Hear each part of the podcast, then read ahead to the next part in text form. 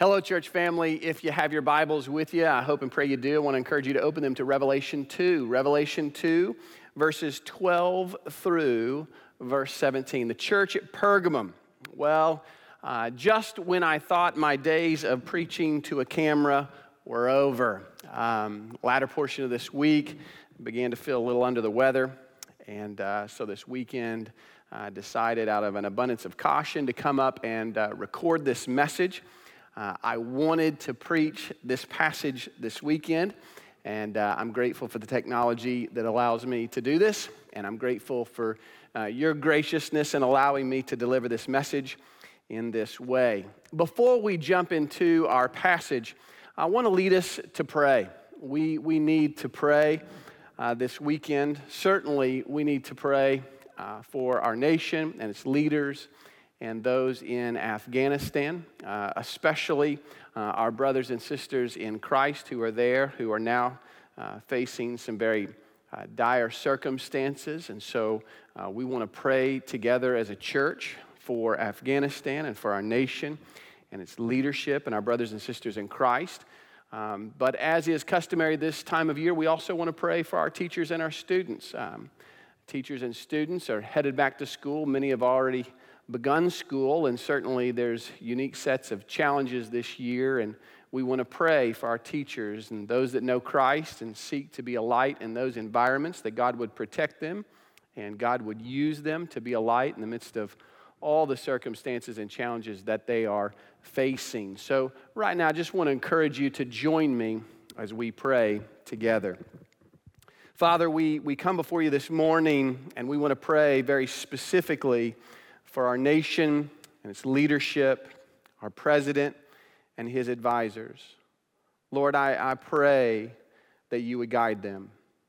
I pray that you would put believers around those leaders, men and women of wisdom, who would help so that right decisions might be made. Pray that you would guide them. We know that you are sovereign over these circumstances. Lord, we pray for those within Afghanistan who are now in harm's way. Pray for those who are seeking to leave that country, that God, you would protect them and for, provide a way for them to exit out safely. We pray for our soldiers, those who are serving so courageously in the midst of a difficult circumstance, that God, you would protect them that you would guard them, you would keep them safe. Lord, you'd bring them home soon. Lord, we want to pray especially for our brothers and sisters in Christ there in Afghanistan who now are marked and they are facing persecution. Lord, we pray that you would protect them. We pray that you would remind them of your presence. We pray especially for church leaders and pastors and missionaries within that country that God, in the midst of this difficult circumstance, they would shine the light of the gospel. And even in the midst of all these things, that your gospel and your kingdom would advance. Lord, we thank you for knowing that you're with us. Lord, we, we pray this time of year for our teachers and students as they're beginning a new year. We want to pray that your good hand of favor would be upon those teachers who seek to be a light in classrooms all across this city. God, we pray that you'd protect them. We pray in the midst of the challenges that they would have the Spirit of Christ and the light of Christ would be demonstrated in them. Not just what they do, but how they live. We pray for students who are seeking to be a light in their campuses and at their schools. Lord, bless them and encourage them as they seek to live for you. Lord, we, we thank you for the opportunity to gather today and we pray, Lord, that you would bless the study of your word. And we pray this in Christ's name. Amen. Well, as we've been studying these seven letters, we have seen in Ephesus a church that had lost its first love. We've seen a suffering church, the church at Smyrna. And today, as we come to Pergamum, we find a church that is compromising. What I want us to do is just to read this passage together and then we'll, work our way through it. So look with me, Revelation 2, beginning in verse 12. It says, Unto the angel of the church in Pergamum, write, the one who has the sharp, two edged sword says this I know where you dwell, where Satan's throne is, and you hold fast my name and did not deny my faith, even the days of Antipas, my witness, my faithful one, who was killed among you where, where Satan dwells. But I have a few things against you, because you have there some who hold the teaching of Balaam, who kept teaching Balak to put a stumbling block before the sons of Israel, to eat things sacrificed to idols, and to commit acts of immorality. So you also have some who, in the same way, hold the teaching of the Nicolaitans. Therefore, repent, or else I'm coming to you quickly, and I'll make war against them with the sword of my mouth. He who has an ear, let him hear what the Spirit says to the churches. To him who overcomes, to him I will give some of the hidden manna. And I'll give him a white stone with a new name written on the stone, which no one knows but he who receives it. We notice here that Jesus uses the same pattern that he's used with Ephesus and Smyrna. He begins with a description of himself drawn from chapter 1 of Revelation. Here in verse 12, he says to the angel of the church uh, Pergamum, Write, the one who has the sharp two edged sword says this. He identifies himself as the one who has the sharp two edged sword. And I can only imagine that that very quickly caught their attention. There are some of the commentators that, when they see this sharp two edged sword, they talk about how the fact that the Word of God is two sided, that it, it blesses, but it also judges. And certainly that is true. But let's be honest here. If, if you're sitting in that congregation waiting eagerly to hear Christ's letter to your church, and he begins by describing himself as the one who has the sharp, two edged sword. What would your reaction be? I don't know about you, but for me, number one, he has my attention. And number two, I'm quickly reminded through this description that while Jesus is to be loved, he is also to be feared. Make no mistake about it, Christ uses this introduction, this description, as a clear warning. You do not mess with me, and you do not mess with my word. My word is sharp. It cuts to the division of soul and spirit, of the thoughts and the intention of the heart. As we're going to see, this is a church that's compromised. They're tolerating false teachers and immoral behavior. And right out of the gate, Christ identifies himself and reminds them that I'm the ultimate judge. Ultimate judgment belongs to me. I'm the final judge. I'm the final authority. I'm to be loved but I'm also to be feared. And in verse 13, look at what it says I, I know where you dwell, where, where Satan's throne is. And you hold fast my name and did not deny my faith, even the days of Antipas, my witness, my faithful one, who was killed among you where Satan dwells. Jesus says to them in a way of encouragement I know where you live, I know where you dwell. You know, the, the blatant and the, the open immorality of Pergamum was overwhelming.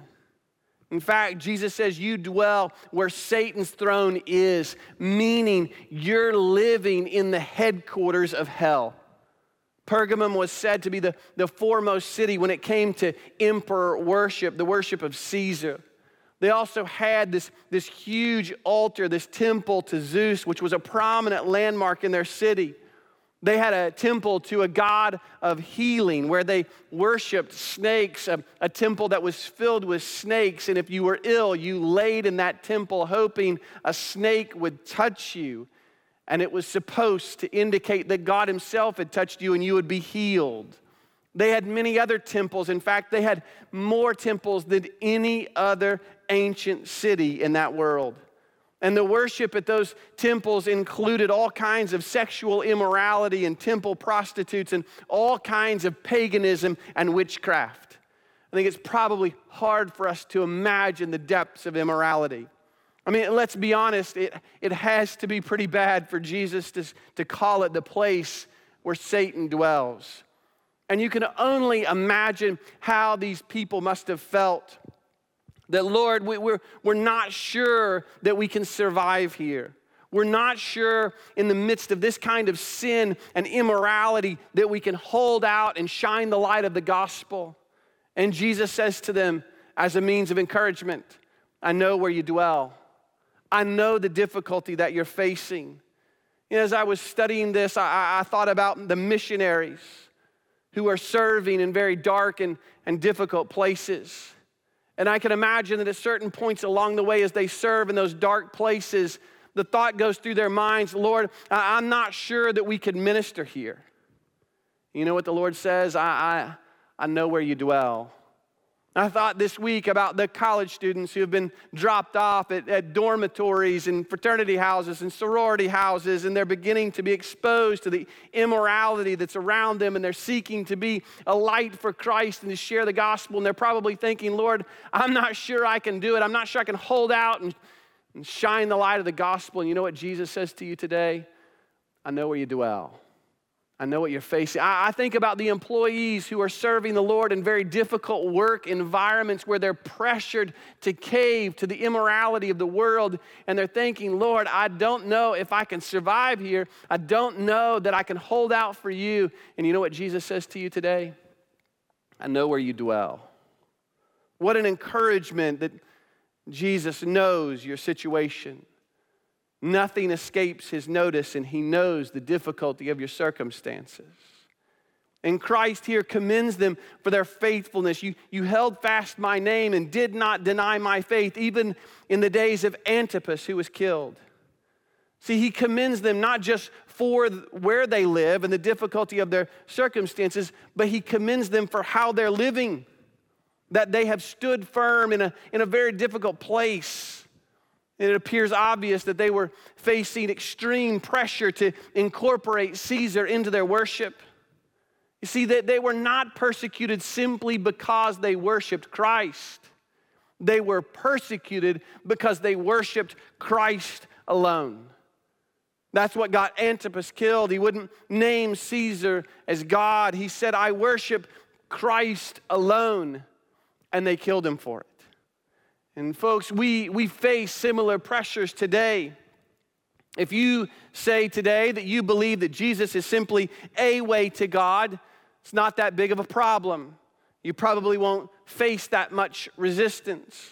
However, we, we are a people who believe that, that Christ was not mistaken when he said that, that I am the way, the truth, and the life, and no one comes to the Father except through me we stand boldly upon the truth of God's word today and declare that there's no other way to get to God except through Christ. He's the only way to God. And we worship Christ alone.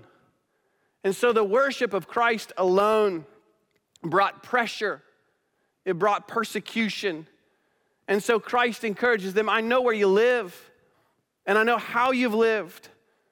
You live in a dark place, the dwelling place of Satan, and you've not denied me. You've not denied faith in me alone, even when it cost you life. But notice here that the, the tense is it's past tense. Did not to die, who was killed. In, in other words, he's saying you, you've been a great church. You, you, you've been a faithful church. But apparently, Jesus has a concern about their current state. Look with me at verse 14. But I, I have a few things against you because you have there some who hold the teaching of Balaam, who kept teaching Balak to put a stumbling block before the sons of Israel, to eat things sacrificed to idols, and to commit acts of immorality. And then in verse 15, so you also have some who in the same way hold the teachings of the Nicolaitans. So he's saying you have been great, but there's a current concern there's an issue in the church that needs to be addressed that's not being addressed. He says, You have some, not everyone, but you have some who are holding the teaching of Balaam.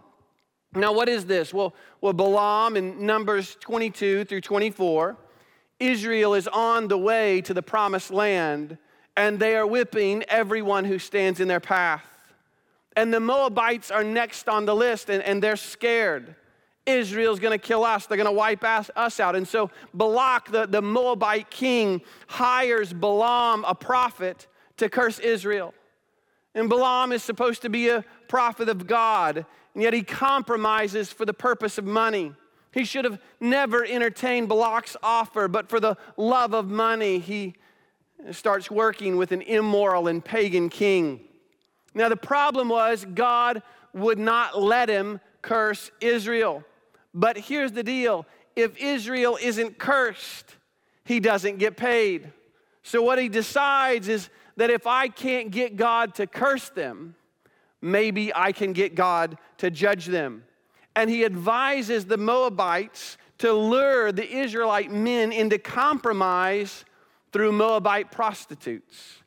These soldiers, they've been out in the desert eating only manna, and his advice to them is take some meat, take some T bone steaks, meat that's been sacrificed to idols, and, and take some temple prostitutes and lure these men into immorality and idol worship, and then God will judge them.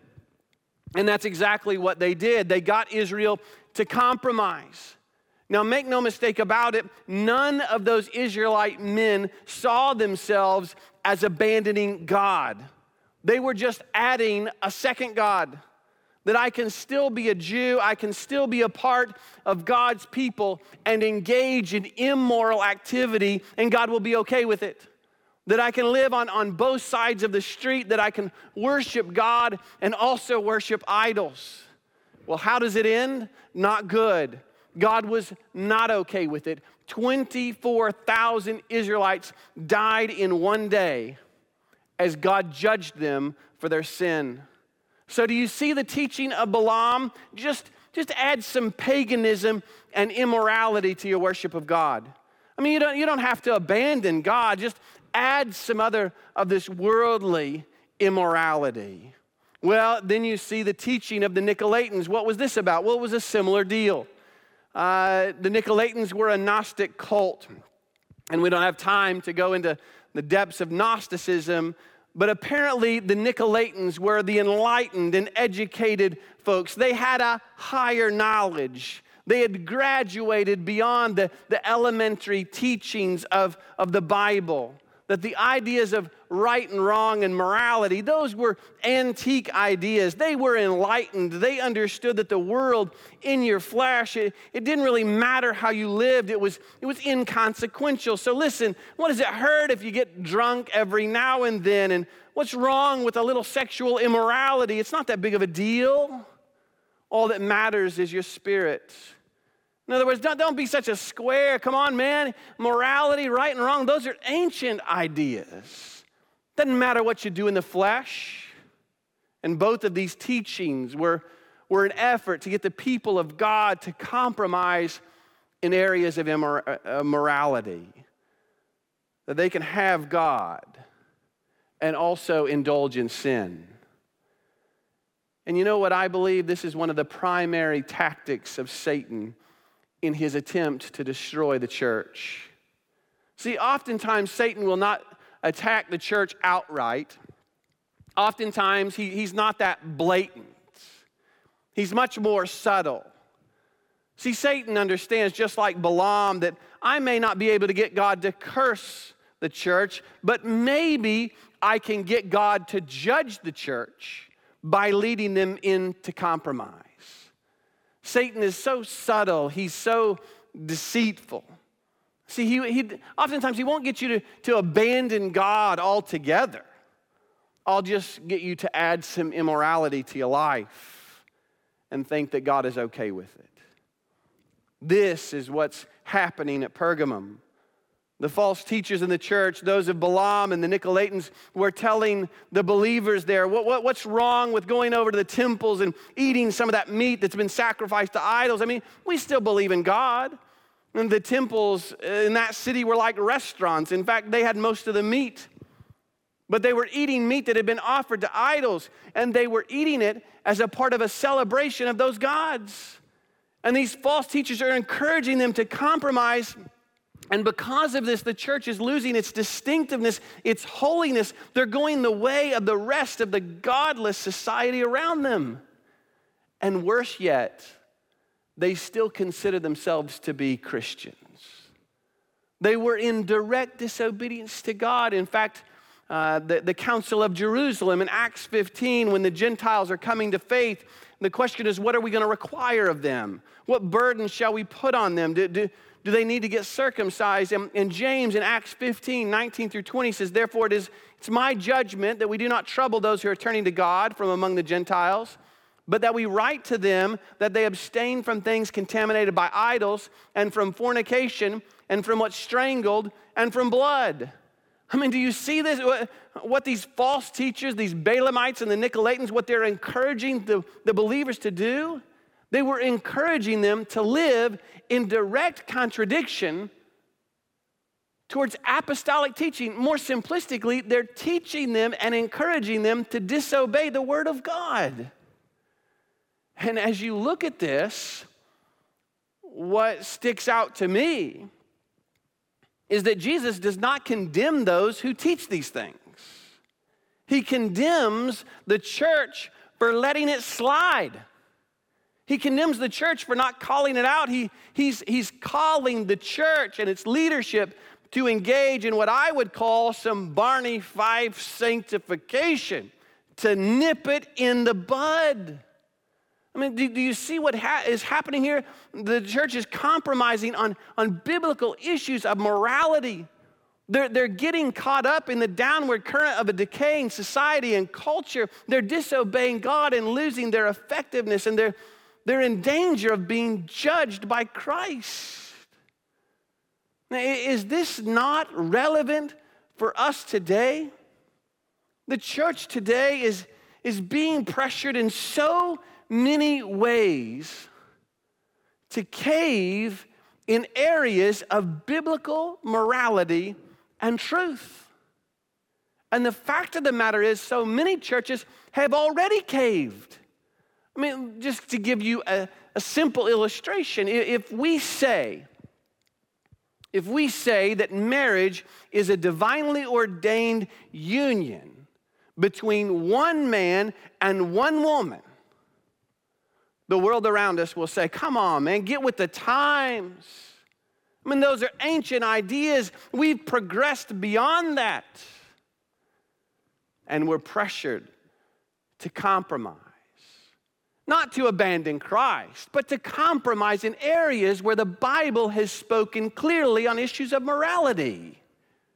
And I could go down a whole list of other areas. I mean, the idea of so many Christians is that, hey, we, we believe in God, but let's not get too radical. Let, let's not get too crazy or carried away with all this stuff and all its implications. And what you end up with far too many times is a, a form of Christianity where the church looks more like the world than like Christ. It's, it's a syncretism, it's a mixture of Christianity and secular paganism. Yes, we believe in God, but we also want to live like the world. Now, how, how, is, how, how important is this? How significant is this to the, to the heart of God? Well, look at verse 16. He says, Therefore, repent, or else I'm coming to you quickly and will make war against them with the sword of my mouth. I mean, those are some pretty serious words from Jesus. He says, Repent not of false teaching but repent of the tolerance of false teaching. You know, uh, uh, we've said this before as we're reading these letters to the churches here in Revelation. We're learning what Christ likes, we're learning what he doesn't like. And it's pretty here, clear here that Christ doesn't like it when the church tolerates teaching that encourages believers to compromise and to engage in immoral behavior. And Jesus says, essentially, He says, you deal with them or I'll deal with them. I mean, Jesus I'll make war against them with the sword of my mouth. Do you understand this today? That Christ will come against people who are in the church? That there are those in the church who have compromised the gospel. They've been blatant in their disobedience to the word, and they've discovered to their own spiritual peril that Christ has come against them. And part of the church's responsibility is to correct them, I mean, Jesus is saying, do, do, do, you love these people? I mean, don't you love these folks? Well, why don't you love them enough to confront them so that I don't have to fight against them? So if you know someone in the church who calls themselves a Christian, and they're holding on to sin. They're compromising the gospel. They're trying to mix sin with Christianity. If you don't say anything, that's the most hurtful thing you can do to them. Uh, uh, maybe you've um, confronted someone, and let, let me just say here, as you can, when I talk about confronting someone, this means talking to a person in humility not in arrogance. It means you put your arm of love around a brother or sister in Christ and you say, I love you and I'm not perfect, but I see something in your life that's leading you down a path of destruction. But maybe you faced a situation where you've confronted somebody and they accused you of being what? They accused you of being judgmental and they say, we're, supposed to be Christians. We, don't judge people. Listen, the Bible tells us specifically that we're to judge those who are in the church. See also 1 Corinthians 5 and 6. Oh, Lord, forgive us for those times when we thought the most loving thing that we could do for a person is leave them alone. I don't know about you, but, but if I am heading in the wrong direction, I would much rather hear it from a brother who loves me than to have to deal with God and have him come against me. So Jesus says in verse 17, He who has an ear, let him hear what the Spirit says to the churches. To him who overcomes, to him I will give some of the hidden manna, and I'll give him a white stone and a new name written on the stone, which no one knows but he who receives it. Him who overcomes. Who, overcomes what? Who overcomes an attitude of compromise with the world. He says that those who overcome, I'll give hidden manna. In Exodus, manna was supernatural. Uh, it was a supernatural bread like substance. It was food from God, it was a gift from heaven.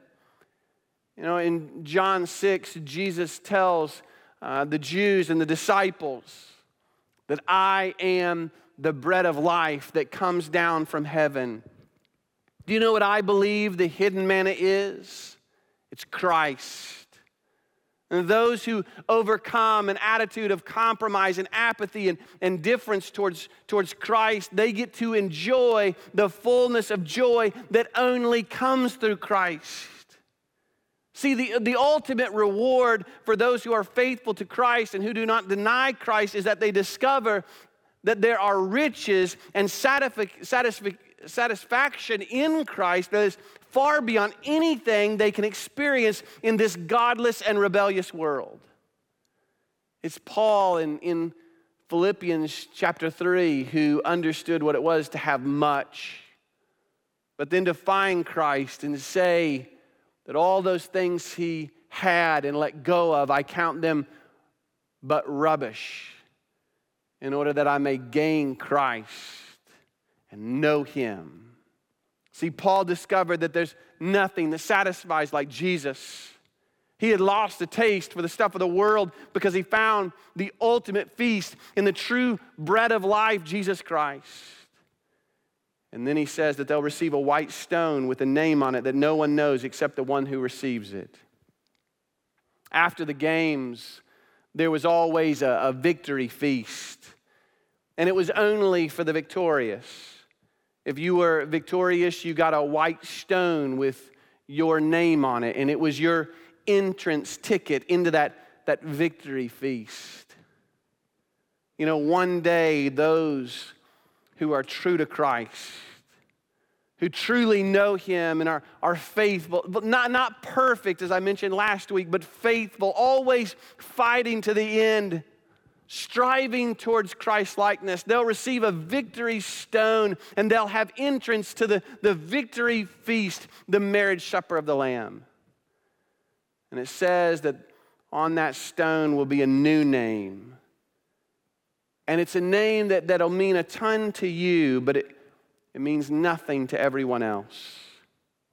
I, I believe it'll have something to do with your relationship to Christ.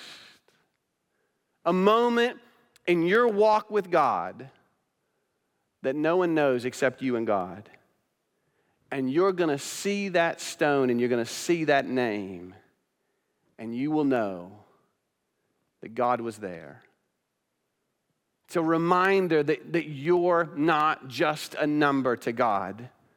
That Christ looks at me and you and knows us as individuals. And that name will represent my individual and my personal relationship with Christ. So, do you see Christ's message to the church at Pergamum? I know you're living in a tough environment. Can we identify? Yes. And he says to them, and he says to us, I know where you live, and I know your faithfulness. Continue in faithfulness. Don't compromise and don't tolerate believers who do. Be faithful. And, and you may lose some friends. I mean, you, you call a person out, you confront a brother and sister in Christ, and you know what I've learned more often than not? They're not going to like it initially. I don't know about you, but I rarely enjoy being critiqued. But the prayer is that they'll see the error of their way, they'll correct their life, Christ will not come against them. They'll have a deeper relationship with Christ, and prayerfully, they'll have a better relationship with you. But regardless, Jesus says, be faithful. Be faithful to Christ. And, and there might be some things as, you, as you're faithful to Christ, there might be some things that you have to let go of.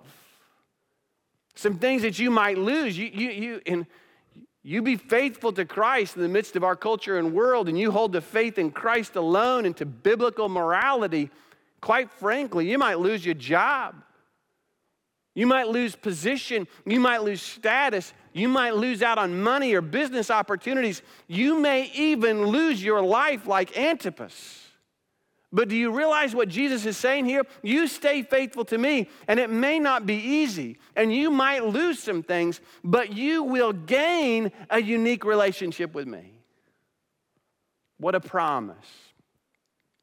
What a treasure. Can I just ask you today have you compromised? Have you bought into the lie of Satan? that you can worship Christ and also engage in sin and immorality? Maybe you'd say, Well, I haven't abandoned Christ. I still believe in Jesus. But I've added immorality and sin. I'm walking in disobedience. You know what my encouragement to you today would be, and what the encouragement of Christ is? repent. Turn from your sin and, and turn back to Christ. He's gracious and, to, and faithful to forgive all who come to Him with a heart of repentance. Be faithful to Him. And I can promise you, no matter what you let go of, it will pale in comparison to the treasure that you gain in a unique relationship with Jesus Christ. Yeah, this week as I've been studying this, a hymn has repeatedly come to my mind. It's a it's my personal favorite. Says, I'd rather have Jesus than silver or gold. I'd rather be His than have riches untold. I'd rather have Jesus than houses or land. I'd rather be led by His nail pierced hand. I'd rather have Jesus than worldly applause. I'd rather be faithful to His dear cause. I'd rather have Jesus than, than worldwide fame. Yes, I'd rather be true to His holy name than to be the king of a vast domain and be held in sin's dread sway. I'd rather have Jesus than anything this world affords today. And I tell you this morning, There's no treasure like the treasure of Jesus. Let's pray together. Father, this morning, this afternoon, today, Lord, we, we thank you for the treasure of Christ. Lord, we live in a world and a culture not unlike Pergamum, where we're pressured on every side to compromise. Oftentimes, not to abandon you or our faith in you, but just to add another God or to add some immorality and buy into the lie of Satan that you'd be okay with it. we know you're a jealous God. I pray, Lord, this morning, this afternoon, today, we would put away all other gods. I pray that we would worship you alone.